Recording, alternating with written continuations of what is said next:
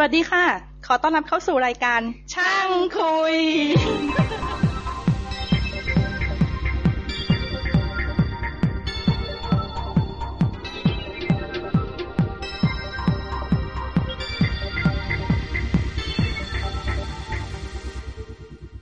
สวัสดีครับ ขอต้อนรับเข้าสู่ช่างคุยตอนที่ห้าสิบสี่นะครับ ตอนนี้เป็นตอนพิเศษ เราคุยกับคุณโกศลอีกแล้วสวัสดีครับคุณโกศลอ่าสวัสดีครับอ่า ไม่ได้เจอกันเป็นหลักเฮ้ยหลายเดือนเป็นเดือนเลยนะสองเดือนได้แล้วมั้งโดยประมาณนะ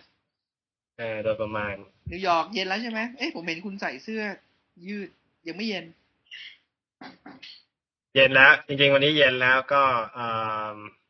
วันนี้ห้าสิบกว่าแล้วห้าสิบเอฟมันเท่าไหร่ซีอะสิบสอง ประมาณสักสิบห้าได้มั้งโอ้เย็นแล้ว ยังไม่หนาวแต่เย็นแล้วเออเดี๋ยวสองเพิ่งเพิ่งมาเริ่มเย็นสองวันนี้เอง วันจันทร์นี่ยังร้อนอยู่เลย คุณโกศลผมได้มีโอกาสจับ iPhone ตอนที่ทำตอนพิเศษกับเจ้ากั้งของสยามพอร์ตอ่าฮะก็เลยได้สัมผัสแล้วเครื่อง iPhone ถามว่าตื่นเต้นไหมก็เฉยๆนะ แต่แต่อยากจะรู้ว่าไอตอนที่เขาประกาศตอน iPhone ลดราคาคุณดูถ่ายทอดคุณคงไม่ได้ดูถ่ายทอดสดหรอก แต่รู้สึกยังไงวะ ดูสายทอดสดอะดู อ๋อ ดูสดเลยเหรอะอ่า ดูสดเลย ก็วันนั้นเขาประกาศตัว iPod Touch ใช่ป่ะเออนั่นแหละดูอยู่ ก็รู้สึกยังไงเหรอ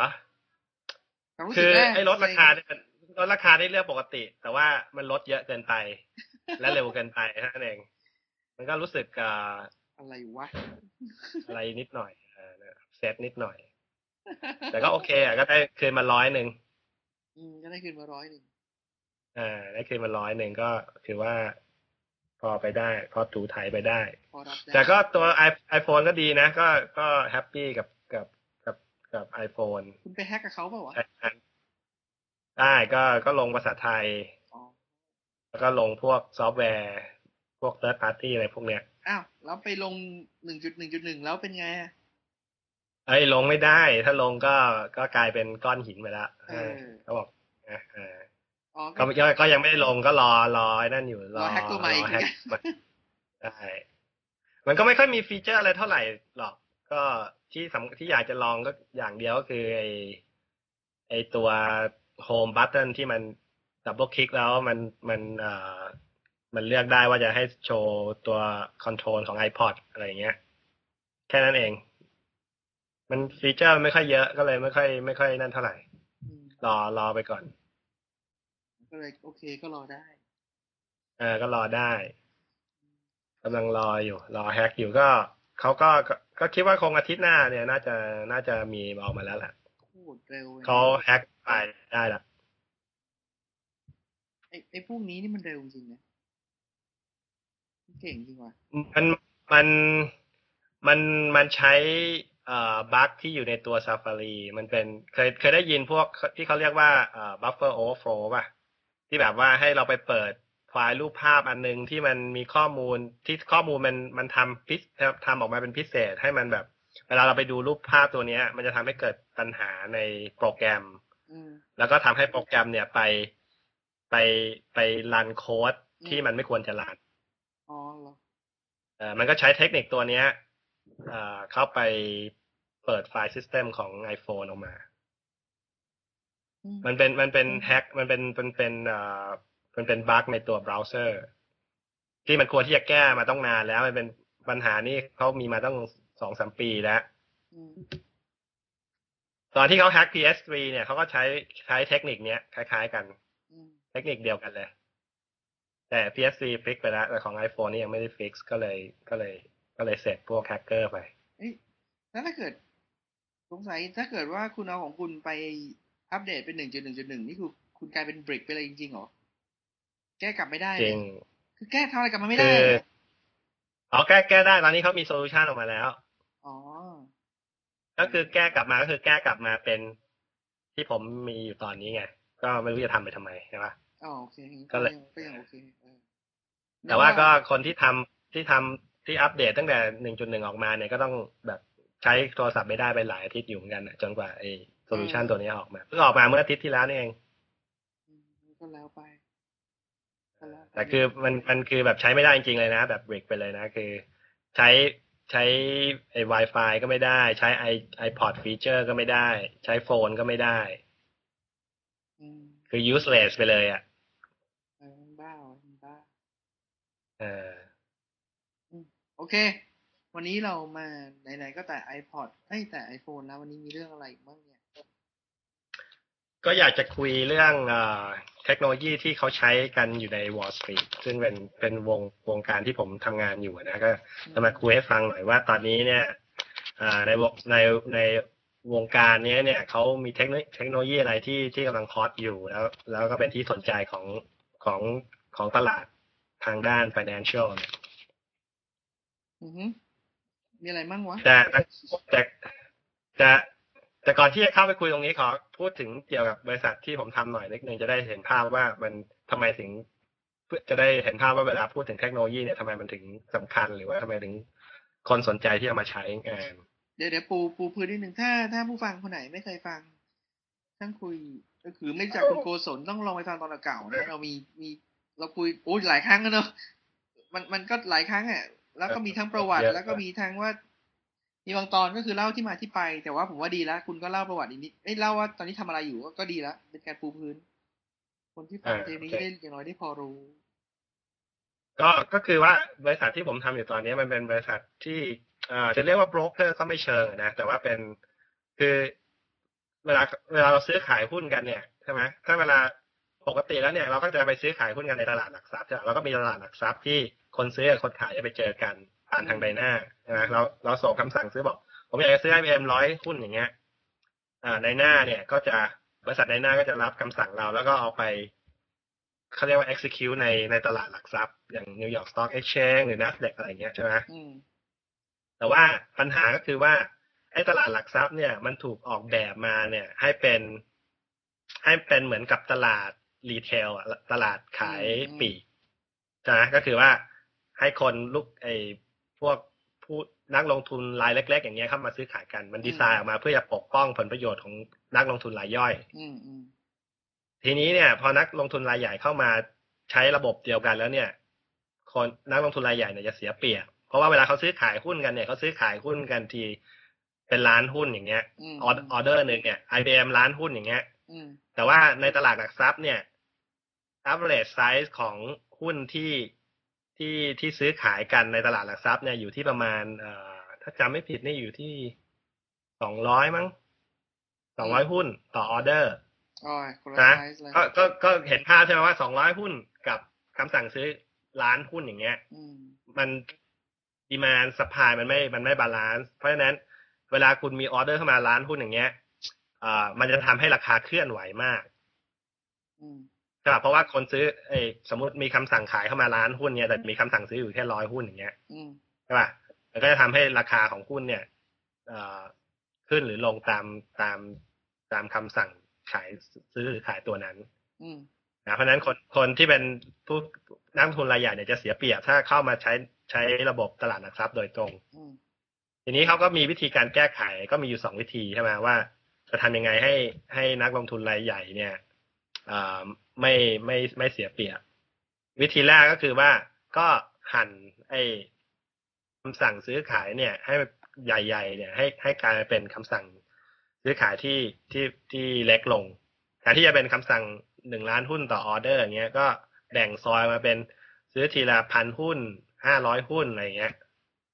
ขึ้นอยู่กับขึ้นอยู่กับเอ่อสภาพตลาดเวลานั้นอืมก็จะเป็นเขาจะมีโปรแกรมออกมาที่เขาเรียกว่าเป็น วิธีวิธีการซื้อขายเขาเรียกว่าเป็นเอ่ออัลกอริทึมเอ่อ trading ก็คือมีคนเขียนอัลกอริทึมออกมา แล้วก็ใช้ใช้ใช้คอมพิวเตอร์เนี่ย execute ไออัลกอริทึมตัวเนี้ยที่จะอ่าอ่าแปลงคำสั่งใหญ่เนี่ยออกมาเป็นคำสั่งเล็กๆ เพื่อที่จะซ่อนซ่อนซ่อนไม่ให้คนอื่นรู้ว่ามีคำสั่งใหญ่ ๆ อยู่อืมนะคือถ้าถ้าคุณถ้าคุณแบบทำแบบโง่ๆใช่ไหมคุณเอาพันหุ้นเอาเอาล้านหุ้นมาอ่า ซอยให้เหลือให้เป็นคำสั่งย่อยพันหุ้นพันพันคำสั่งนี้ฮะอืมอืมแล้วส่งคำสั่งไปที่ในตลาดทุกๆสิบวินาทีอะไรเงี้ย คนเขาก็รู้ตลาดเขาก็จะรู้ว่าอ๋อนี่แสดงว่าต้องมีรายมีมีรายใหญ่อยู่เขาเขาเขาเขาก็จะเข้าไปปั่นราคาหุ้นได้ เพราะฉะนั้นเขาต้องมีวิธีการหลบซ่อนให้มันรู้ว่าไม่เอ่อให้ให้ให้คนอื่นจับไม่ได้ว่าตอนนี้มีมีคำสั่งมีคำสั่งใหญ่อยู่ อืม นะมันก็จะมีอัลกอริทึมหลายวิธีที่ที่เขาเขาใช้กันใช้เอ่อ based on ข้อมูลของตลาดหลักทรัพย์ based on เอ่อเอ่อ volume ในขณะนั้นอะไรเงี้ย แล้วก็จะจะ generate คำสั่งย่อยออกมา อันนี้เป็นอีกวิธีเป็นวิธีแรกที่ที่คนใช้กัน ฟังอยู่แล้วไงโอต่เคป่ะใช่ใช่โอเคอ่าอ่า อันนี้ก็คือวิธีหนึ่งอีกวิธีหนึ่งก็คือว่า เอองั้นแทนที่จะมาเจอกันในตลาดหลักทรัพย์ที่เป็น ที่เป็น retail market เนี่ยทำไมเราไม่ create ไอ้สร้างตลาดที่มันเป็นที่เขาเรียกว่า wholesale market สำหรับลูกค้ารายใหญ่อืมตลาดก็คือเอาเอาคนที่ต้องการซื้อขายหุ้นออเดอร์ใหญ่ ๆ เนี่ย มาเจอกันอืมนอกตลาดหลักทรัพย์ใช่ป่ะตอนนี้มันก็จะทำไม่ให้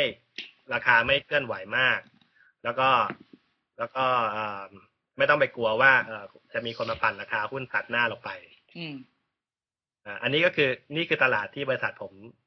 ที่ผมทำอยู่ คือบริษัทผมเนี่ยเป็นบริษัทหนึ่งที่เป็นเหมือนเป็นมาร์เก็ตให้ลูกค้าลงทุนรายรายใหญ่เนี่ยมาเจอกันแล้วก็ซื้อขายหุ้น โดยที่ทำไม่ทำให้ราคาหุ้นน่ะเปลี่ยนแปลงมาก แต่ไม่ใช่รายแรกในตลในตลาดใช่ไหมไม่ใช่รายแรก แต่ว่าตอนนี้เป็นรายใหญ่ที่สุดอ่าในในตลาดนี้อืมก็ก็เป็นตลาด คือก็มีคนทำมานานแล้วสิบสิบสิบห้าปี เป็นสิบปีแล้วแหละแต่ว่ามันก็คือช่วงนั้นมันก็ยัง หนึ่งก็คือว่า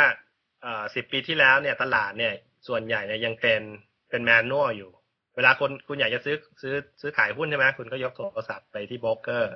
แล้วก็ให้โบรกเกอร์คุณไปจัดการทำยังไงก็ได้เอ่อที่จะไอ execute คำสั่งของเราอย่างเงี้ย แต่ว่าตอนนี้เนี่ยเทรนด์มันเปลี่ยนมาเป็นว่าแทนที่จะเป็นแมนนวลเนี่ยก็เป็นทุกทุกอย่างเนี่ยทำผ่านทางคอมพิวเตอร์หมดอืมนะ คุณคีย์ข้อมูลเข้าไป แล้วก็ไอคำสั่งก็จะถูกส่งผ่านไปทางไปไป destination ต่าง ๆ เนี่ย ตามที่คุณเซตเอาไว้อืมอ่าก็เพราะฉะนั้นก็เลยทำให้ทำให้ไอแพลตฟอร์มตัวเนี้ยมันมันมันอ่าเป็นที่นิยมมากขึ้นมากกว่าแต่ก่อนอืมอะแล้วหน้าที่คุณโกศลคือ ก็หน้าที่ผมก็คือทำเป็นแผนกวิจัยที่จะมองหาว่าอ่า คือเราเป็นเหมือนแผนกที่คอยดูว่าอีกห้าปีข้างหน้าเนี่ย เราควรที่จะใช้เทคโนเทคโนโลยีอะไรที่จะทำให้บริษัทของเราเนี่ยอ่ามี com- competitive advantage อืมนะก็คือมองดูว่าแพลตฟอร์มตัวไหนที่เราควรจะ run run application ของเรา ควรจะใช้เทคโนโลยีอะไรบ้างอืมที่จะทำให้ระบบของเราสเกลที่จะรองรับเอ่อ ปริมาณคำเอ่อ traffic ที่เข้ามาในในบริษัทเนี่ยได้ดีขึ้นอืมหาเทคโนโลยีที่ทำให้เอ่อป้องกันเขาเรียกว่าเอ่อให้ระบบมี high availability ก็คือว่ามีเอ่อถ้าถ้าเซิร์ฟเวอร์ตัวใดตัวหนึ่งล่มเนี่ยเอ่อระบบยังสามารถทำงานต่อไปได้อะไรอย่างเงี้ยอืมต้องใช้ programming แบบไหนที่จะทำให้เอ่อทำให้คนเราเราสามารถที่จะพัฒนา โปรแกรมเนี่ยให้ให้เอ่อให้ให้ตามตลาดได้ได้เร็วขึ้น แทนที่จะใช้เวลาหกเดือนสำหรับที่จะพัฒนาฟีเจอร์ออกมาสักฟีเจอร์หนึ่งอะไรเงี้ยอืมพยายามจะลดลงมาให้มันเหลือสั้นลงสั้นลงจนกระทั่งเป็นสามารถที่จะ release ได้ทุก ๆ อาทิตย์อะไรเงี้ย ก็จะเป็นเป็นเป็นสิ่งที่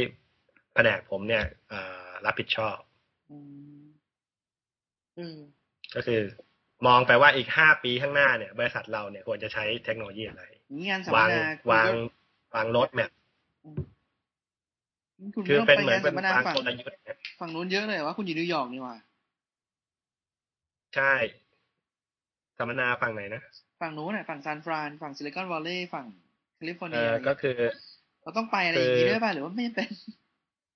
มันก็ไม่จำเป็นนะแต่ว่ามันก็ควรจะไปเพื่อว่าที่ว่าจะจะ จะได้รู้ว่าเทคโนโลยีเขาไปถึงไหน คือไอ้งานสัมมนาเนี่ย ก็รู้รู้กันอยู่ใช่ไหมว่าเทคโนบริษัทเทคโนโลยีเนี่ยมันอยู่ทางฝั่งเวสซะส่วนใหญ่อืมแต่ว่า user จริง ๆ แล้วเนี่ยมันอยู่ฝั่งฝั่งฝั่ง east นะคนที่เป็นพวก cutting edge จริง ๆ เนี่ย ก็คือพวก financial เนี่ยแหละอืมเทคโนโลยีอะไรใหม่ ๆ เนี่ยจะมาถูกลองในอินดัสทรีนี้ก่อน เป็นแบบอ่าเป็นระดับแรกแล้วก็ถึงเทคโนโลยี industry อื่นถึงค่อยค่อยค่อยค่อยใช้ตามอืมก็เออก็ปีปีหนึ่งก็เดินทางเยอะเหมือนกันอะแต่ปีนี้ไม่ค่อยได้เดินทางเท่าไหร่อืมเดือนหน้านี่ก็ต้องไปซานฟรานอีกแล้ว เพราะว่ามี conference อยู่อ่าไอ้พวกนี้มันไม่ได้จัดที่ลาสเวกัสเท่าไหร่ใช่ไหมหรือ หรือถ้าเป็นแฟนเขาไม่จัดใช่ส่วนใหญ่จะเป็นซานฟรานอืมซานฟรานหรือไม่ก็เอลเอ หรือไม่ก็นู่นนะไปฟลอริดาเลยเหรอวะเออเออลาสเวกัสนี่ไม่ค่อยมีเท่าไหร่หรอกลาสเวกัสนี่จะเป็นพวกแต่ก่อนเป็นคอมเด็กใช่ไหมเดี๋ยวนี้ไม่มีแล้ว เดี๋ยวนี้คอมเด็กไม่มีแล้วอืมโอเคเข้าใจว่างานที่มันเป็นแบบว่าคอน sumer จ๋าๆค่อยๆ ปิดตัวลงไปเรื่อยๆเนาะอืม ใช่เนาะก็น้อยน้อยลงแล้วคือไอ้พวกเนี้ยเคยได้ยินแต่ชื่อนะ แต่ว่าฟังฟังๆแล้วเอ๊ะ E3 อย่างเงี้ยหรือว่า Comdex ที่ได้ยินมันคือปิดหมดแล้ว ใช่ มันก็ยังก็ยังก็ก็มีนะ แต่ว่าเป็นแบบอีกแบบหนึ่งเป็นเฉพาะทางมากขึ้น เอออืมเป็นเฉพาะทางมากขึ้นอะแล้วก็ไปแล้วก็สุดแล้วก็ไม่ค่อยอยู่ในอเมริกาแล้วไปอยู่นอกจากไอ้ประยุโรปหรือไม่ก็ญี่ปุ่นซะส่วนใหญ่ ก็เอเชียเอ่อบริษัทคุณโกศลก็ทำพวกนี้แล้วแล้วก็อะไรนะอ๋อจริงๆก็บอกได้นะก็คือบริษัทชื่อ Liquidnet ถูกไหมอ่าใช่ อันนี้ก็เคยบอกไปแล้วในเทปเก่าๆนั่นแหละ อ่าอะแล้วยังไงต่อแล้วยังไงต่อ แล้วรู้ที่มาที่ไปรู้ชื่อพื้นฐานบริษัทอ่ารู้สิ่งที่คุณทำแล้วอะทีนี้ก็จะมาเราจะลองพูดถึงเอ่อเทคโนโลยีที่ตอนนี้ผมกำลังดูอยู่ก็อืมแล้วก็เป็นเหมือนกับเป็นเป็นเทรนด์ที่บริษัท financial ส่วนใหญ่ก็ก็ก็ก็พยายามที่จะใช้เอามาใช้งานกันอยู่อืมนะก็ยกตัวอย่างสักสองสามตัวก็แล้วกันอ่าอันแรกเนี่ยก็อ่า เขาเรียกว่า grid computing เคยได้ยิน แต่ไม่รู้จักเคยได้ยิน แต่ไม่รู้จัก มันเป็นอ่าคอนเซปต์ก็คือว่าถ้าถ้า IBM เนี่ยเคยพูดถึงคอนเซปต์นี้มาสักตั้งแต่สมัยที่ผม อืมออกอืมจริงๆก็ก็ก็ก็ก็นานแล้วเหมือนกัน ก็สักหกเจ็ดปีได้แล้วมั้ง ตั้งแต่ CEO คนปัจจุบันเนี่ยที่เพิ่งเข้ามารับตำแหน่งเมื่อหกเจ็ดปีที่แล้วอะอืมเขาจะเรียกคอนเซปต์ของ IBM ก็คือ on demand computing ใช่ป่ะ business on demand อะไรอย่างเงี้ย ก็คือว่าเอ่อพยายามที่จะให้ใช้เอ่อพัฒนาระบบเอ่อเนี่ย IT เนี่ยให้เป็นเหมือนกับระบบไฟฟ้า หรือว่าให้มันเป็นเหมือนระบบไฟฟ้า หรือระบบเอ่อน้ำประปา หรือระบบโทรศัพท์เนี้ย คือถ้าคุณต้องการที่จะ ใช้ไฟมากขึ้น คุณก็แค่พลักเอ่ออุปกรณ์ไฟฟ้าเข้าไป มันก็คุณก็ได้ได้ได้เอ่อคุณก็ได้ความสมมติคุณต้องการพัดลมตอนแรกมีอยู่ตัวหนึ่งใช่ไหมถ้าคุณต้องใช้ต้องการเพิ่มให้มันมีเอ่อ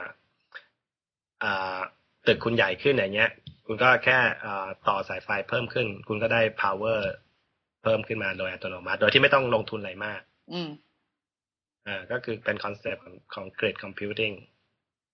อันนี้คือคือเป็นคอนเซปต์แล้วเป็นแค่คอนเซปต์ว่าหรือว่ามัน เป็นเป็นเอ่อมันคอนเซปต์ grid computing เนี่ยมีมาตั้งนานแล้ว แล้วก็ตอนนี้เนี่ยมันเริ่มที่จะมา apply แต่ก่อนเนี่ย grid computing เนี่ยคือถ้าคุณถาม grid com- ถ้าคุณไปถาม grid computing เนี่ยกับไปไปคุยกับคนหลาย ๆ คนเนี่ย คุณก็จะได้คำตอบที่แตกต่างกันขึ้นอยู่กับว่าเขาอยู่ในฟิลไหน อืม เพราะว่ามันไอ้คำว่า grid computing เนี่ยมันมันมันมันมีความหมายได้หลายอย่างอืมอ่าแรกสุดเลยเนี่ย ก็คือความหมายของ grid computing ก็คืออย่างที่ผมบอกเนี่ยก็คือว่าคุณต้องการที่จะเพิ่ม CPU power ใช่ไหมคุณก็เอาเครื่องเอาเครื่องมาเครื่องหนึ่งเอาเครื่องใหม่เข้ามาแล้วก็อ่าต่อเข้ากับ network ของบริษัทคุณคุณก็จะได้ CPU เอ้ยได้ processing power อ่าอันนั้นคือคอนเซปต์ดั้งเดิมอืมแต่ตอนนี้เนี่ยมันมีคอนเซปต์มันเริ่มที่จะมาประยุกต์ใช้กับ งานที่มันเจาะจงมากขึ้น เช่น ในงาน finance เนี่ยเอ่อ financial เนี่ยมันจะมีงานลักษณะหนึ่งที่ว่าเอ่อทำ simulation อย่างเงี้ยผมต้องการจะ simulate ว่าเอ่อด้วยลักษณะของเอ่อสภาพตลาดปัจจุบันเป็นอย่างนี้เนี่ยถ้าคุณมี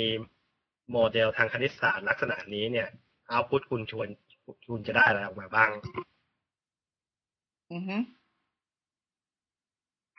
มันก็คือมันคือเอาไว้ใช้สำหรับที่จะที่จะตัดสินใจว่าตอนไหนควรจะซื้อหุ้นหรือตัวตอนไหนควรจะขายหุ้นตัวไหนอะไรเงี้ย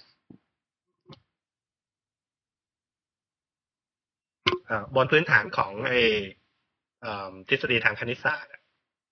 จะไงไองานคำนวณอะไรพวกนี้เนี่ย มันเป็นงานที่แบบ ต้องใช้อ ช้เวลานาน ถ้าถ้าเกิดคุณรันบนเครื่องเครื่องเครื่องธรรมดาเนี่ยเครื่องคอมพิวเตอร์ธรรมดาเนี่ยอาจจะใช้เวลาเป็นวันหรือว่าเป็นอาทิตย์อะไรเงี้ยอืมใช่ป่ะแต่ว่าลักษณะงานของมันที่พิเศษอันหนึ่งก็คือว่า มันสามารถที่จะซอยย่อยให้เป็นงานเล็ก ๆ แล้วก็เอาไป แล้วก็รันพร้อมๆกันได้อ่าแล้วก็เอาผลลัพธ์เนี่ยมันรวมกัน แล้วก็จากผลลัพธ์ที่มันรวมกันก็แบ่งเป็นอีกงานเล็ก ๆ อีก แล้วก็แยกกันไปทำเป็น parallel แล้วก็เอามันรวมกันอีกจนกระทั่งผลลัพธ์เป็นเล็กๆเล็กๆจนกระทั่งออกมาเป็นคำตอบสุดท้ายที่ที่คุณต้องการในนะในเห็นในเป็นใช่ปะเออในในแง่คอนเซปต์เนี่ยเข้าใจนะเออมันพอพูดอย่างนี้ก็เหมือนกับเคยอ่าน อ่านคอนเซปต์คร่าวๆว่ามันเนี่ยประมาณเนี้ยในในทางปฏิบัติพอเอามาใช้งานมันคืออย่างที่คุณว่าคุณแอพพลายในแง่ของการซื้อขายหุ้น อือฮึ ใช่แล้วคืออย่าลืมว่า อย่าลืมว่าข้อมูลที่เขาจะต้อง process เนี่ย เยอะมากนะ เป็นเป็นเทราไบต์อะ ไม่ใช่กิกะไบต์อืมอืมข้อมูลเยอะ แล้วก็ถ้าคุณทำเป็นซีเป็นเป็นสเต็ปสเต็ปเป็น sequential อย่างเงี้ยอืมใช้เวลานานอาจจะเป็นเป็นอาทิตย์เป็นเดือนอะไรอย่างเงี้ยอืมใช่ป่ะเพราะฉะนั้นเขาก็เอาคอนเซปต์ของ parallel processing มาใช้ แบ่งงานให้เป็นเล็กๆเล็กๆเล็กๆแล้วก็ไปรันบนเครื่องเล็กๆ เครื่อง PC ธรรมดาก็ได้ แล้วก็เอาผลลัพธ์กลับมาที่ตรงกลางมารวมค่าที่ตรงกลาง แล้วก็เอ่อไปที่สเต็ปต่อไป แล้วถ้าคิดเหมือนอ่าอย่างอย่างมันเป็นคอนเซปต์เดียวกับที่ Google ใช้ในการที่จะหาอย่างสมมติคุณต้องการที่จะหาว่าเอ่อคำศัพท์ สมมุติคำว่าเอ่อคำศัพท์คำหนึ่งอะอย่างคำว่าเอ่ออะไรก็ได้ ต้นไม้เงี้ย tree มีมีคำว่า tree อยู่ในในในในไฟล์เนี่ย กี่คอืมำใช่ป่ะในในในเว็บไซต์เนี่ยกี่กี่คำอย่างเงี้ยเขาเอ่อไอเดียเขาก็คือว่าเขาก็เอาเขาก็แบ่งก็แบ่งแบ่งงานมาเป็นเป็นเอ่อเป็นไซต์หนึ่งแล้วก็จากในไซต์หนึ่งก็แบ่งย่อยมาเป็นเพจนะแต่ในแต่ละเพจอาจอาจจะแบบอาจจะแบ่งเป็น paragraph แล้วก็ไอ้ส่ง paragraph ตัวนั้นเนี่ยไอ้งานงานก้อนเล็กที่สุดตรงนั้นเนี่ย ไปให้คอมพิวเตอร์ตัวหนึ่งเอ่อไปสแกนหาคำว่า tree ออกมาใช่ไหม แล้วก็เอาผลลัพธ์มารวมกัน แล้วก็แล้วก็ roll back ขึ้นมาเรื่อยๆจนกระทั่งได้เป็นผลลัพธ์เอ่อผลลัพธ์เอ่อรวมสุดท้าย ก็เป็นเป็นคอนเซปต์ที่ที่เขาใช้ในการทำ simulation ในในทาง finance อันนี้คือคือคือใช้แล้ว มันยังเป็นคอนเซปต์คือไม่ได้ใช้ใช้หรือมันใช้แล้วใช้แล้วใช้งาน implement implement จริงแล้ว implement จริง บริษัทพวกบริษัทพวกไหนทำพวกนี้อะ หมายถึงว่าคนขายเทคโนโลยีนะ ไม่ใช่เหมือนถึงผู้ชายนะอ่าหรือต้องทำกันก็เอจะงเป็นส่วนใหญ่ ก็เป็นก็มี vendor มีมี product ออกมาเยอะเหมือนกันก็ ก็เอ่อส่วนใหญ่จะเป็นบริษัทสตาร์ทอัพอ๋อก็จะเป็นพวกส่วนใหญ่ก็จะเอ่อส่วนใหญ่จะมาจากแตกตัวมาจากมางานวิจัยของมหาลัยอะแหละมันมันมันมันไม่ได้เป็นโปรเจกต์แบบว่าอะจ้าง Accenture หรือจ้างอะไรพวกที่แบบsoftware house ใหญ่ๆไม่ เรียกว่าอะไรว่า consult ใหญ่ๆทำใช่ไหมมันอ่าไม่แล้วมันคือมันมันมันเป็น mature ถึงระดับ มัน mature ถึงระดับที่ที่มาเป็น product ได้แล้ว แต่ว่ามันยังเป็น product ที่ไม่ใช่ off the shelf มาใช่ป่ะ มันยังต้องมีการเข้ามา customize พอสมควรกับ environment ของลูกค้านั้นก็ก็คือว่า product ที่เขาขายเนี่ยเขาจะขายเป็นเหมือนกับ framework ๆอืมเป็นเหมือนเป็นเหมือน API เป็นเป็น framework ที่คุณพัฒนา solution ของคุณบน บนบนต้นบนอ่า framework อ่าใช่ไหมก็คือ คุณไม่ต้องมาเอ่อเอ่อไม่ก็ไม่ต้องมาทำไอ้แก้ปัญหาเกี่ยวกับพวก low level อะเช่น พวก communication ระหว่าง process หรือระหว่าง machine หรือว่าทำมามามากังวลว่างานคุณจะแบ่งไปที่สิบเอ่อ PC ตัวไหนบ้างอะไรเงี้ยอืมก็แล้วแล้วการซื้อขายซื้อขายกันยังไงอะผมหมายถึงว่าขายซอฟต์แวร์นะ คิดตามซอฟต์แวร์ก็ license ขาย อืม ก็เป็น licenseของ user ปลายทาง ใช่ใช่ก็ก็ส่วนใหญ่ก็จะ per per seat บางทีก็เป็น per socket per อ๋อ CPU per core อะไรเงี้ย grid computing นี่คุยกันระดับเท่าไหร่เนี่ยเอ่อก็เป็นล้านอะร้าน US เหรอร้าน US ก็คือโอ้โหคือ คือไม่คอคอหนึ่งอาจจะสมมติซ็อกเก็ตหนึ่งอาจจะสักเป็นหมื่น อยู่ในระดับหมื่นเหรียญอืมต่อ license นะนะอ่าแต่ว่าทีนี้เนี่ยเวลาไอ้เวลาคุณทำ compu computing grid เนี่ยอืมคุณไม่ได้ใช้ CPU ตัวเดียวแน่นอนอยู่แล้วอย่างอ่าน้อยเนี่ยฟาร์มหนึ่งเนี่ย เป็นถ้าเป็นบริษัทใหญ่ๆ เป็นแบงก์ใหญ่ๆเนี่ยก็เป็นร้อยโนดขึ้นไปอืมก็ก็ก็ระดับหลักระดับหลักล้านเนี่ยล้านมิเอ่อมิลเลียนดอลลาร์อะไรเงี้ย ซึ่งใช่มันมันเป็นเอ่อ แต่ว่าเขาใช้ไอ้ไซเคิลในการขายเนี่ย มันมันยาวไงคุณจะต้องเวลา evaluation เนี่ย คุณจะต้องอคุยกับลูกคุยกับ vendor หลาย ๆ vendor แล้วก็กว่าที่จะตัดสินใจกว่าที่จะ implement จริงนะคุณจะต้องผ่านไอ้ proof of concept ทำทำ prototype ออกมา แล้วก็ approve แล้วก็เขียน production code จริง ๆ เนี่ย cycle เนี่ยมันยาว เป็นอย่างน้อยก็อย่างน้อยก็หกเจ็ดเดือนขึ้นไปอะไรเงี้ย เพราะฉะนั้นเอ่อไอ้พวกราคาพวกนี้มันก็จะสูงสูงตามไปด้วยอ๋อนี่แต่ว่าแล้วทำทำ prototype หรือทำ proof of concept อะไรพวกนี้เนี่ยมันมันอยู่ในพวก evaluate เฉยๆใช่ไหมยังไม่ซื้อนะใช่มันมันจะอยู่ในช่วง evaluation คุณก็โอ้มันก็คุยกับทำ pre-sales ไม่ไม่ก็เอ่อก็แล้วแต่ว่าคุณจะใช้โมเดลไหนอย่างโมเดลที่เขาใช้ปกติก็คือ คุณไปคุณก็จะบอกให้ vendor ไปบอกว่า นี่นะ คุณไปพูดไอ้ตรงจุดนี้มาให้ผมดูอืมอยากอ่า performance คุณควรจะเป็นเท่าไหร่อ่า latency ควรจะเป็นเท่าไหร่ scale ได้ยังไงอะไรเงี้ย คุณไปพูดมาให้ผมดู ซึ่งส่วนใหญ่มันก็จะเป็น ไอ้ถ้าเป็นถ้าเป็นลักษณะ prototype ลักษณะนี้เนี่ยมัน มันค่อนข้างที่จะคล้ายๆกันอยู่แล้วไงเพราะฉะนั้น vendor มันจะต้องทำไว้อยู่แล้วอะอ๋อเพราะฉะนั้น cost มันก็ไม่ค่อยสูงเท่าไหร่ มันก็เขาก็จะแค่ adjust parameter บางตัวให้มันเหมาะสำหรับอ่า Industry requirement นั้นๆของลูกค้าอ่าเออแต่ว่าไม่ต้องมาต้องไม่ต้องมาตั้งนั่งเขียนโค้ดใหม่ทุกครั้งที่เอ่อทุกสำหรับแต่ลูกค้าแต่ละคนเอาแล้วแต่ว่ามันจะมีอือฮึจะมีเอ่ออีกแบบหนึ่งอีกแบบหนึงก็คือว่าคุณทำเอง ลูกค้าทำเองก็คือลูกค้าเนี่ย เข้าไปเอ่อศึกษาว่า Product ตัวนี้เนี่ยมันทำงานยังไง แล้วก็เขียนโปรทำ prototype ของเอ่อสร้าง solution ของตัวเองลงเอ่อ ไปรันบนบนแพลตฟอร์มตัวนั้นอะไรเงี้ย ก็จะใช้เวลานานหน่อยแต่ว่าได้ผลลัพธ์ที่ค่อนข้างจะตรงมากเลยทั้งแล้วแล้วพอพอได้ปุ๊บแล้ว พอให้เริ่ม implement เนี่ยก็คือหกเจ็ดเดือนใช่ไหมอีกหกเจ็ดเดือนใช่ไหมก็ทำงานอย่างน้อย เอออย่างน้อยใช่ มีหน้ามันต้องมีหน่วยงานอย่างนี้เนาะคือเออ ก็คือนี่ผมผมคุยกับอย่างที่ตอนนี้เนี่ยคุยกับเอ่อ vendor อยู่หลายเจ้าเนี่ยก็ ก็เนี่ยบางบางเจ้าเนี่ยคุยกันมาตั้งแต่ต้นมกราแล้วเออยังยังไม่ไปไหนเลย ยังยังอยู่ในขั้นยังอยู่ใน stage evaluation อยู่เลย แล้วเขาก็มาเรื่อยๆนะคือพวกนี้เขาพยายามเขาเขาไม่มาที่จะเข้ามาที่บริษัทเราเข้ามาแบบเสนอหน้าอย่างเงี้ยถ้าพูดเป็นภาษาไทยใช่ไหมก็อืมอืมมาเสนอหน้าให้เห็น แล้วก็พยายามที่จะคี p คอนแทคเอาไว้อะไรเงี้ยอืม ก็ไซเคิลมันนาน คือคือ ขอขอดึงตรงนี้หน่อยเถอะ แสดงว่า ไอตัวการพัฒนาสมมตินะว่าอยู่ฝั่งโน้นเนี่ย ฝั่งซานฟราน แสดงว่าไอ้บริษัทพวกนี้มันต้องมานั่งตั้งบริษัท ที่นิวยอร์กแล้วก็ส่งคนไปเคาะประตูเอ่อไม่แต่ว่าส่วนใหญ่เอ่อไอ้เทคโนโลยีอย่าง grid computing อย่างเงี้ยอืมเอ่อลูกค้ามันไม่เยอะใช่ไหม ส่วนใหญ่จะมีส่วนใหญ่เขาจะมี sales office อยู่ในนิวยอร์กอยู่แล้ว อย่างอย่างไออย่างไอที่ product ที่ผมดูอยู่เนี่ยก็มีมีมีมี sales office อยู่ในนิวยอร์กแต่ว่า development เนี่ย บางบริษัทอยู่ในอิสราเอลอย่างเงี้ยบางบริษัทอยู่ในอินเดียก็มี อ่าอยู่ในแคนาดาก็มี ซานฟรานนี่จริง ๆ จะว่าไปนี่น้อยนะอืมอ่า headquarter อยู่ในซานฟรานเนี่ยเมืองไทยยังไม่เห็นเลยใช่ไหมตอนเมืองไทยไม่ต้องพูดถึงโอ้ใจหายว่ะ จีนมายังเออจีนไม่มาหรอกไม่ยังสู้ไม่ได้หรอกจีนเนี่ย จีนเป็น manufacturing มากกว่า software development เนี่ย ยังทางนี้มากกว่ายังอเมริกาหรือว่ายังอิสราเอลเยอะเนี่ย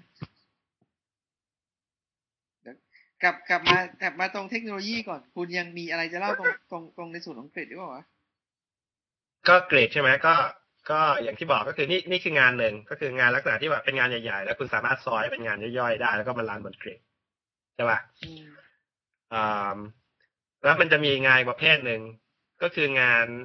จะเป็นงานระบบเขาเรียกว่า transaction processing อะก็คือเป็นงานที่แบบแป๊บแป๊บหนึ่งจะนี่อันนี้จะอันนี้จะหนีจากกริดไปแล้วใช่ไหม จะจบกริดแล้วใช่ไหมไม่ไม่ยังอยู่ในกริดแต่ว่าเป็นโอเคเป็นเป็นหัวข้อเป็นเป็นอีกแอปพลิเคชันตัวหนึ่งของ Grid Computing อ่าฮะว่าไปว่าไปก็ก็คือเป็นแบบเขาเรียกว่าทรานก็คือเป็นงานลักษณะเป็นประเภท transaction processing ใช่ไหมก็อย่าง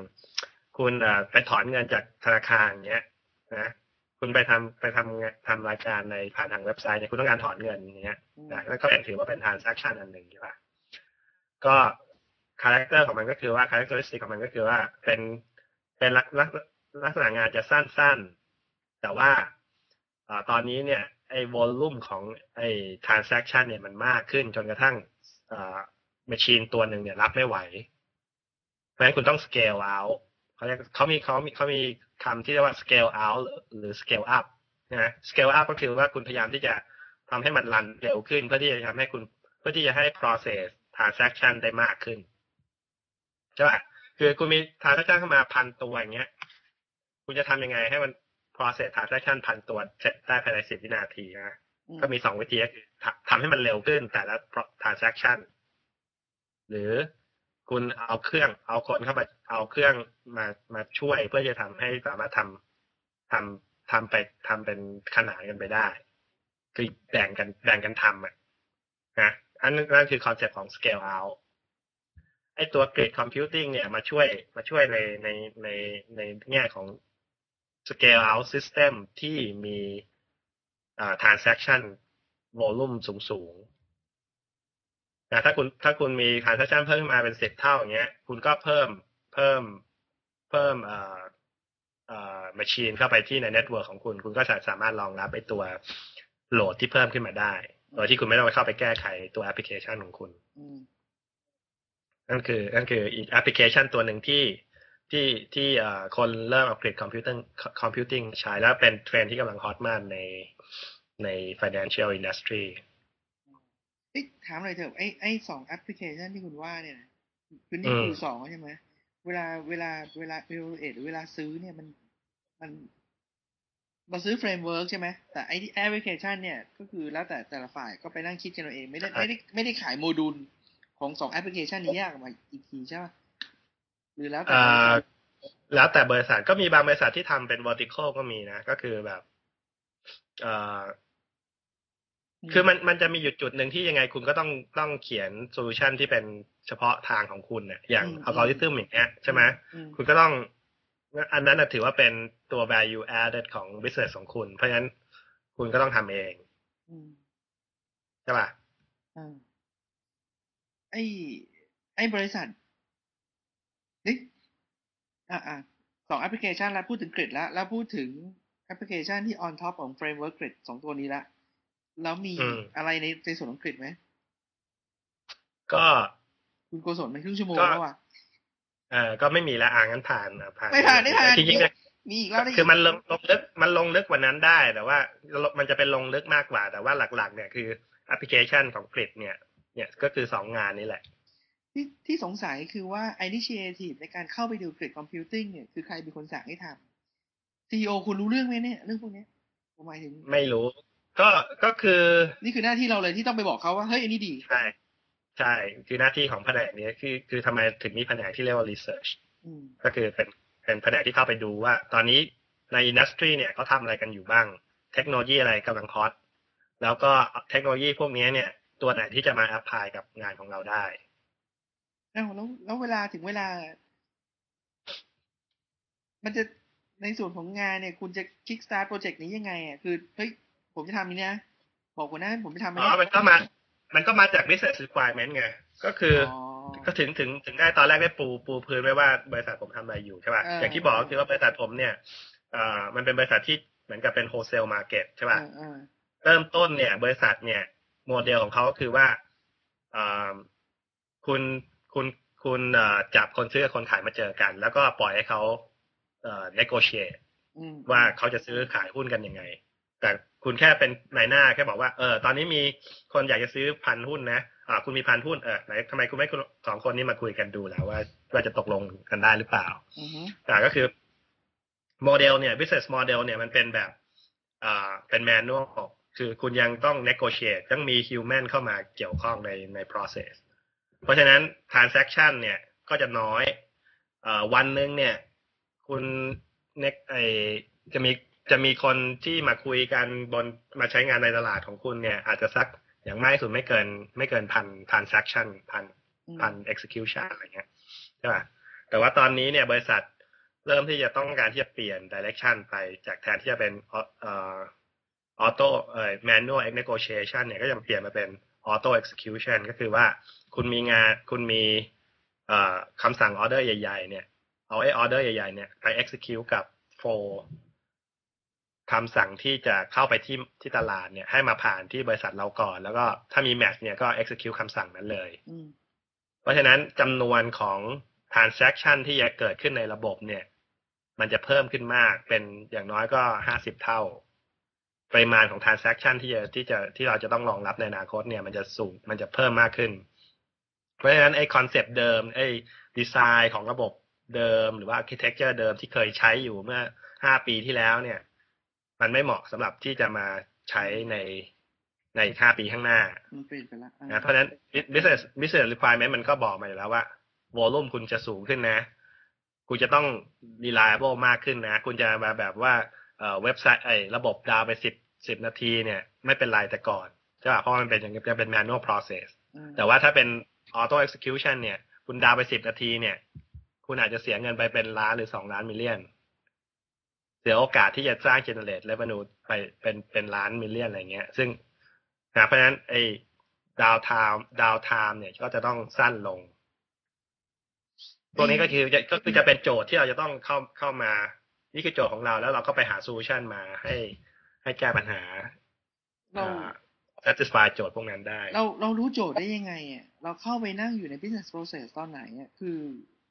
business เขาก็เราก็คุยกับ business กับเขาแล้วก็เราก็เข้าไปถามเขาแหละก็คือจริงๆไอ้แผนกมันนี้มันตั้งขึ้นมาเนี่ยก็คือเอ่อ direction ก็คือว่ามองไปว่าอีกห้าปีข้างหน้าเนี่ยลิควิดไอ้บริษัทควรจะเป็นยังไงใช่ป่ะคือทีนี้ ก็อย่างที่ว่าคือว่าถ้าเราจะอยากจะรู้ว่าอีกห้าปี เราควรจะใช้เทคโนโลยีอะไรเนี่ยเราก็ต้องไปคุยกับ business ว่าอีกห้าปีข้างหน้าเนี่ย business คิดว่าบริษัทเราเนี่ย จะมี revenue มาจากทางไหนบ้าง จะมีโมเดลเป็นยังไงบ้างอืมอืมแล้วก็ map ไอตัว business model พวกเนี้ยกลับมาเป็น technical requirement คือที่ทึ่งก็คือว่าอันเนี้ยในในบ้านเราอืมความรู้ผมน้อยแล้วว่าบ้านเราผมไม่แน่ใจว่าบริษัทที่ทำ คือบริษัทคุณจะบอกว่าเป็นไฮเทคใช่ แต่มันเป็น financial high tech มันเป็นไฟมันเป็นไฮเทคแต่ว่ามัน vertical อะเขาเรียกว่า financial service อ่าโอเค แต่ว่าแต่ว่าซึ่งซึ่งมันน่าทึ่งตรงที่ว่ามันสามารถ align ความต้องการของลูกค้ากับ R&D ได้ คือไม่ได้ R&D มันไม่ใช่นึกจะทำอะไรก็ทำมันไปนั่งคุยดูเก็บ business requirement แล้วก็มานั่งหา คือตั้งโจทย์ขึ้นมาแล้วก็มาแก้โดยที่เออมันไม่ใช่ มันไม่ใช่ pure research อะ เอยเออซึ่งอันเนี้ยมันมันเออแต่ว่ามันเข้าท่าตรงที่ว่าแม้แต่ซีอก็ยังอาจจะไม่รู้ใช่ไหมคือซีอไม่ได้เป็นคนมาสั่งให้คุณไปทำเราไม่รู้หรอกเขาก็คือ CTO เขาจะเรียก CTO อืม Chief Technical Officer คนนี้จะเป็นแบบคนที่ดูเทคโนโลยีทั้งหมดในบริษัท เขาจะรู้ direction กว้างๆว่า เอ่ออีกน่าจะประห้ามาณปีเนี้ยข้างหน้าเขาอยากจะมีวิชั่นเป็นยังไงอะไรเงี้ย แต่ว่าในรายละเอียดว่าควรจะต้องใช้เทคโนโลยีอะไรเนี่ย เขาไม่รู้หรอกเขาก็ เขาก็จะบอกบอกมา เขาก็คือจะต้อง rely on อืมอืมไอ้แผนกของเราเนี่ย ที่จะที่จะให้ข้อมูล feedback กับ CTO อ่า พอปิด computing แล้วคุณโกศลสมมติในเคสอย่างนี้เนี่ยนะ คุณมีพอจะบอกนะคุณมี frame มันน่าจะมีไทม์ไลน์ในใจว่าเฮ้ยกูต้องปิดโปรเจกต์นี้หรือว่าคือมันอาจจะมาปีสองศูนย์เก้าโปรเจกต์นี้กูต้อง wrap up ภายในสิ้นปีนี้ เพราะปีหน้าอิม l ิเมนทั้งปี อะไรอย่างนี้ป่ะมันเราพอจะมันไม่มีเราเรามันไม่มีเอ่อ hard line เป๊ะๆเอ่อ hard line ขนาดนั้นมันไม่มันไม่ไม่ไม่ไม่มันคือก็อย่างที่บอกมันเป็น research ใช่ไหมเพราะฉะนั้น เราไม่รู้ว่า ไอหัวข้อที่เรากำลังทำ research อยู่เนี่ย ตัวไหนจะ success หรือตัวไหนจะ fail บ้างอืมใช่เพราะเราก็ไม่รู้คือก็แปลว่าคอนเทคโนโลยี concept นี้อยู่ได้นานขนาดไหนอีกเหมือนกันเอ่อหรือว่าเรากำลังดูในฟิลที่มันไม่มันไม่ มันเป็นไปไม่ได้หรือว่าไม่ applicable กับบริษัทเราอย่างเงี้ยก็เป็นไปได้อืมคืออันหนึ่งอ่า principle อันหนึ่งที่ที่ที่แผนกใช้อยู่ก็คือว่า ถ้าคุณไม่ fail เนี่ยแสดงว่าคุณไม่ได้คุณไม่ได้ research เต็มที่คุณไม่ได้ไม่ได้ทำเต็มที่อืม fail คุณ fail เนี่ย เพื่อที่คุณเรียนรู้จากการ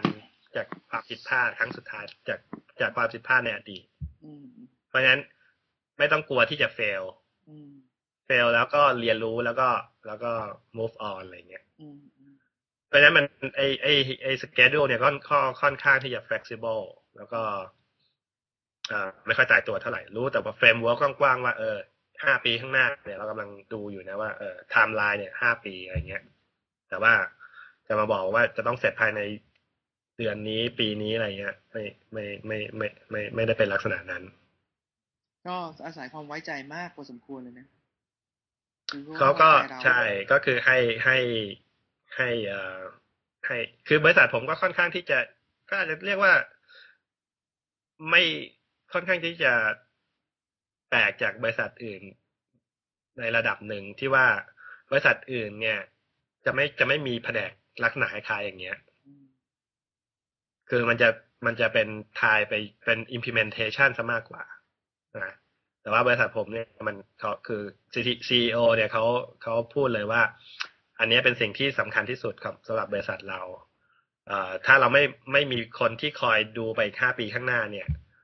ในที่สุดแล้วเนี่ยเราก็จะสู้กับคนอื่นเขาไม่ได้ คนในที่สุดแล้วเนี่ย คู่คู่แข่งเราก็จะตามเราทันอืม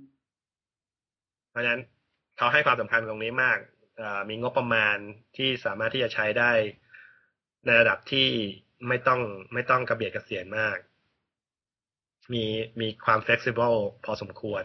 ในเทคโนโลยีที่จะดูอะไรเงี้ยก็ก็ก็คือว่าวิเป็นวิธีผมคิดว่าเป็นวิธีคิดที่ดีอะนะที่ว่าแบบ คือถ้าเราสามารถที่จะ afford ได้เนี่ย มันก็ควรที่จะลงทุนเขาคือเขายินเขายินดีที่จะลงทุนสำหรับอนาคตอะก็อันนี้ผมว่าเป็นเป็นวิธีการเป็นวิธีคิดที่แตกต่างระหว่างคนอเมริกัน กับคนทางเอเชียนะผมว่าโดยเฉพาะทางคนไทยอะ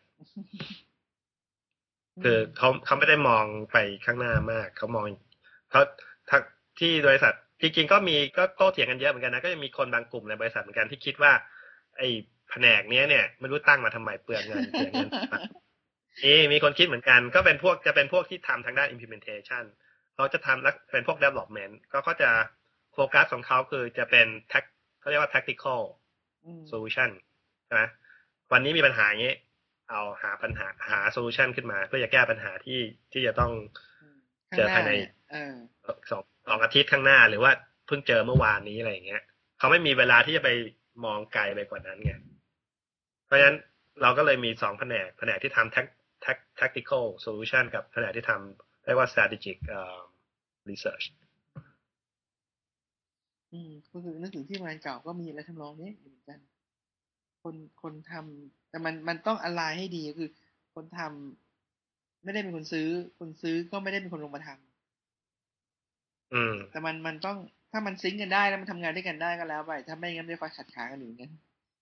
คนคนคนทำก็จะมาบ่นว่าไอตอนซื้อทำไมมึงไม่มาถามกูสักคำนึงวะอะไรทำนองนั้นอ่าก็มีมีเหมือนกันมีก็ต้องก็อย่างที่ว่าคือว่าเขาก็ แต่ละคนก็คือ เวลาเขาดูปัญหาเขาดูด้วยมุมมองที่ต่างกันใช่ไหมอืมอืมอืมแต่เวลาเวลามองก็ต้องจากข้างบนเนี่ยมันก็ต้องทำอย่างนี้แหละ เพราะไอ้คนที่จมกับปัญหามันจะจมเนี่ยมันจะมองข้างหน้าไม่เห็น แล้วถ้าเอาเอาคนอีกคนหนึ่งมานั่งดูมันสุดท้ายมันจะไม่มีใครมองดูข้างหน้าที่อยู่ข้างหน้าเลยเฮ้ยมึงกำลังจะชนฝั่งแล้วอะมึงมัวแต่ซ่อมเครื่องอยู่ให้เครื่องเดินเครื่องเดินเสร็จเปล่าชนฝั่งแล้วมันต้องหาทาง balance ต้องต้อง balance ให้ดีใช่ คุณโกศลมีเรื่องต่อไปใช่ไหมใช่ใช่แต่แต่คิดว่าหมดจบเวลาวันนี้แล้วใช่ไหมหมดเวลาแล้วหมดเวลาแล้ว ก็ต่อกันอาทิตย์หน้า แต่ก่อนยังไม่ถึงตรงนั้น อยากจะมีข่าวประชาสัมพันธ์บอกแฟนๆรายการช่างคุย คือผมนายภาสกรเขียนบล็อกแล้วนะครับ ที่จ้างคุย wordpress com c h a n g k h u i wordpress ที่เขาทำ cms เนี่ยฮะมันเรียกว่า cms แต่ wordpress แหละ com คือถ้าตามไปอ่านเนี่ย ก็จะเป็นเรื่องของผมเล่าประสบการณ์เนี่ยผมในภาสกรคนเดียวเลยนะเล่าประสบการณ์ว่าเออทำพอดแคสต์มาผมคิดว่าผมเจออะไรแล้วก็ มีอะไรแต่ความคิดในแนวก็เรื่องของ new media เรื่องของการตลาดก็เป็นเรื่องที่ผมเขียนนะแต่ว่า พยายามจะออกไปเฉพาะพอดแคสต์เลยนะ ไม่ไม่ไม่มีเรื่องส่วนตัวนะ คือพยายามจะตัดใช้คำว่าพยายามก็คือ มันที่ผ่านมามันยังไม่มีอะเราก็ไม่ไม่อยากจะให้มีเฮ้ยวันนี้เซ็งจังเลยอะไรเงี้ยแบบพยายามไม่มีเขียนบล็อกประเภทอย่างนั้นนะแต่ว่าจริงๆหลักๆคืออยากเขียนหนังสืออะแต่ก่อนที่จะเป็นหนังสือผมอยากลองดูก่อนเขียนออกมาก่อนเขียนเขียนแล้วดูว่าถ้าเกิดมีใครมีความเห็นอะไรเผื่อมันผิดมันถูกก็จะได้เผื่อแก้นะครับ ถ้าสนใจอยากอ่าน ก็ไปที่ช่างคุย .wordpress.com แล้วก็ตัวรายการของเราเนี่ยออบอกความเคลื่อนไหวนิดหน่อย ช่างคุยเองเรายังไปได้เรื่อยๆ เพื่อนๆก็ยังอยู่กันครบ ก็ส่วนคุยคุยเต่านั้นก็ยังไปได้เรื่อยๆไอ้ไม่หลับไม่นอนมีเทปแบบกระพ้องกระแพร่งไม่ได้มีอะไรสองอู้กับการยังตอบอยู่หน้าเว็บบอร์ด แต่ไม่รู้จะคุยเรื่องอะไรก็หยุดไว้ก่อน ส่วนรายการอื่นนี่ ก็ ตามจริงๆก็ต้องบอกแล้วตามผู้จัดอะไม่คือถ้ามีเวลาจัดก็จัดถ้าไม่มีก็ ก็ไม่เป็นไรเราก็รอไปเรื่อยๆช่างคุยกับหมอยังมีอยู่เรื่อยๆเพราผมกับพี่จิ๋วตอนนี้ก็ เอ่อกว่าเทปนี้จะออกก็คือผมเข้าไปดูเว็บดูแลเว็บของพี่จิ๋วนะครับ www.smcfertility.com อันนั้นผมเป็นคนดูแลเว็บให้ ก็ค่อยๆ hand over ก่อนหน้านี้ก็จะมีน้องคนหนึ่งเป็นคนเขียน HTML ตัว PHP HTML CSS แล้วก็พี่จิ๋วก็ฝากให้ผมช่วยดูต่ออีกทีนึงแล้วก็นั่นคือการเคลื่อนไหวที่ต้องคุยในช่วงนี้มั้งแล้วก็มีอะไรไหมเนี่ย นึกไม่ออกละ ถ้ามีอะไรก็มาเขียนที่เว็บบอร์ดแล้วกัน ให้คอมเมนต์ชอบมากเลยอะ คุณ Storyteller เขียนมาบอกว่า เฮ้ย มันคุณภาสกรมัน มันเป็นคนแก่คุยกันมากเกินไปแล้วนะ เออดีนะครับ คือ คนที่โหลดไปฟังเนี่ย แค่โหลดก็ใช้เวลาแล้วอะแล้วไปนั่งฟังเนี่ยผมว่ามันก็มีเวลาก็ใช้เวลาอีกก้อนหนึ่งแล้วกลับมาเขียนเนี่ยคือยังไงก็ต้องแบบไม่รักกันจริงคงไม่ทำให้อะก็ขอขอบคุณขอขอบคุณจริงที่มาเขียนแล้วก็ แต่ก็มีน้องคนหนึ่งก็เข้ามาเขียนว่าคุณ Storyteller ไปไปมา ตอนท้ายๆก็มาเล่าเรื่องใช้ iPod Touch ก็มีน้องมาคอมเมนต์ผมก็เลยคอมเมนต์ต่อว่าผมมีความรู้สึกว่า iPod Touch มันใครมันจะซื้อวะผมมองไม่ค่อยออกคือถ้าผมอยู่อเมริกาผมซื้อ iPhone เนี่ย แต่ว่า เออ พอน้องๆหลายคนเขียนมาหรือเพื่อนบางคนก็เขียนมาคุณจอร์จเจเลนก็เขียนเออ จริงๆ iPod Touch มันก็ มันก็มีตลาดของมันเหมือนกันว่ะ แต่แต่ตัวผมเองผมนายภาสกรผมพวกพวกแบบชอบชอบเก็บเยอะๆอะสำหรับผม iPod Classic ยังดูเป็น option ที่ดูแบบ ชอบมากกว่า ก็เลยเขียนเข้าไปในเตอร์ คุณจอร์จเจเลนมาเขียนแล้วก็เขียนเรื่องนี้ต่อว่านี่ความรู้สึกของเราเป็นอย่างนี้ก็มีอะไรก็มาเขียนที่เว็บบอร์ดแล้วกันนะครับ แต่ถ้ามีคำถามก็ไปที่ก้างแล้วกันครับสยามพอด .com ว่าผมไม่ค่อยรู้เรื่อง เป็นก็เป็นความเห็นในแง่ใช้งานเองถ้าเกิดเป็นข่าวหรือวิธีการแก้ปัญหาก็ต้องไปที่ก้างนะครับ ก็คุณโกศลมีอะไรอะนั่นไหมแต่อาทิตย์หน้าคุณจะมาอยู่นี่ใช่ใช่แล้วอาทิตย์หน้ามาต่ออาทิตย์หน้าแล้วกันเอออาทิตย์หน้าในยลูกคุณอาจจะคลอดแล้วก็ได้นะผู้ฟังอาจจะไม่รู้ใช่แล้ววันที่สองแล้วหนาวแล้ว โอเคสำหรับอาทิตย์นี้ก็คงมีแค่นี้นะครับ แล้วก็คงเจอกันอาทิตย์หน้าอาทิตย์หน้าเจอกันคุณโกศลโอเคครับ สวัสดีครับ สวัสดีครับ สวัสดีครับผมไทยครับสวัสดีครับ ผมทันครับ ขอต้อนรับสู่ไทยทันคอร์ดไทยชนคอร์ดครับ อยู่ในเมืองภูเก็ตครับ ขอดูข้อมูลเพิ่มเติมไทยทันคอร์ด .com t a i t a n c o u r t .com สวัสดีครับสวัสดีครับ